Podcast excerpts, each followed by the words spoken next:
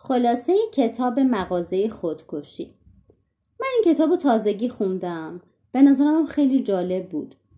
اگرچه کتاب موضوع تلخی داره ولی قصه تا حد کمدیه. یه مدل کمدی که با غم آمیخته است و یه ژانر جدیدی تو کمدی به اسم کمدی سیاه. باید اعتراف کنم که خود منو خیلی خندوند. داستان یه شهری رو روایت می‌کنه که آدما شاد نیستن و افسردن. تو اون شهر هوا خیلی بده اتفاقای بدی افتاده هیچ گلی وجود نداره و آدما خیلی راحت خودکشی می‌کنن. فکرشو بکنین. همچین قصه بتونه آدمو بخندونه. به نظرم بیشترش البته مهارت نویسنده است. مثلا یه جایی داست... یه جای داستان شب که مادر داشت برای بچهش قصه می‌گفت بهش گفت حالا بگیر بخواب و سعی کن کابوس ببینی. اینطوری معقول تره اینکه به مشتریاشون می‌گفتن مرگ پشت و پناهتون. توی این شهر داستان ما خانم و آقای تواش یه مغازه دارن.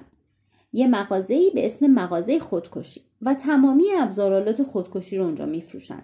از تناب دار و اسلحه کم... کمری و شمشیر گرفته تا سم بویدنی و تیغ آلوده به کزاز. شعار مغازم اینه اگه تو زندگیتون موفق نبودین ما به شما کمک می‌کنیم تا تو مرگتون موفق باشین. تازه به مشتری راهنمایی هم میدن. اگه می‌خواین زود تموم بشه این گزینه خوبه. اگه سقف خونتون کوتاه این گزینه بده. اگه از بوی سم بدتون میاد کمی اصاره نعنا بهش بزنم. خنده داره. برای من که جالب بود.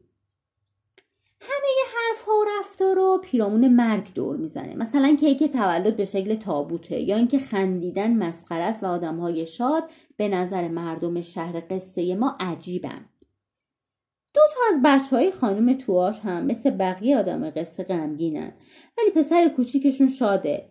اون میخنده شعر می‌خونه آواز می‌خونه سوت می‌زنه و فقط تو فقط نیمه پر لیوانو می‌بینه و حالش کلا خوبه. در ادامه بازاریابی و روش های نوینی که برای افزایش فروش مغازه پیدا می‌کردن یه جای قصه خانم آقای تواش یه روش فوری برای مرگ پیدا می‌کنند. اونا یه سمی درست می‌کنن که دخترشون می‌خوره و هر, هر کسی رو که ببوسه اون فورا میمیره. کلی مشتری براشون پیدا میشه جلوی در مغازه صف میبندن.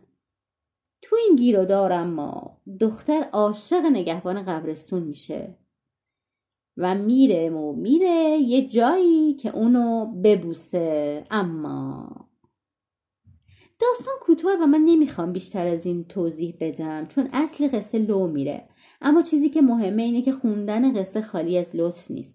همین که موضوع قصه یه موضوع جدیده و خیلی نکات کوچیک روانشناسی رو به سبک خیلی جدید و قشنگ به ما آموزش میده قابل توجهه.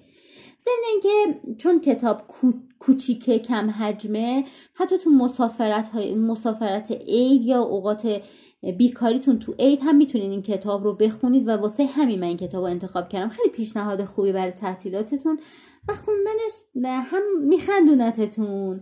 همین که ازش یاد می‌گیرید. من خوندم و لذت بردم. امیدوارم شما هم بخونین و خوشتون بیاد.